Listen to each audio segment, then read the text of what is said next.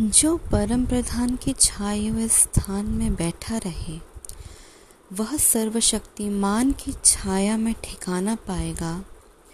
मैं यहोवा के विषय कहूँगा, वह मेरा शरण स्थान और गढ़ है, वह मेरा परमेश्वर है, मैं उस पर भरोसा रखूँगा।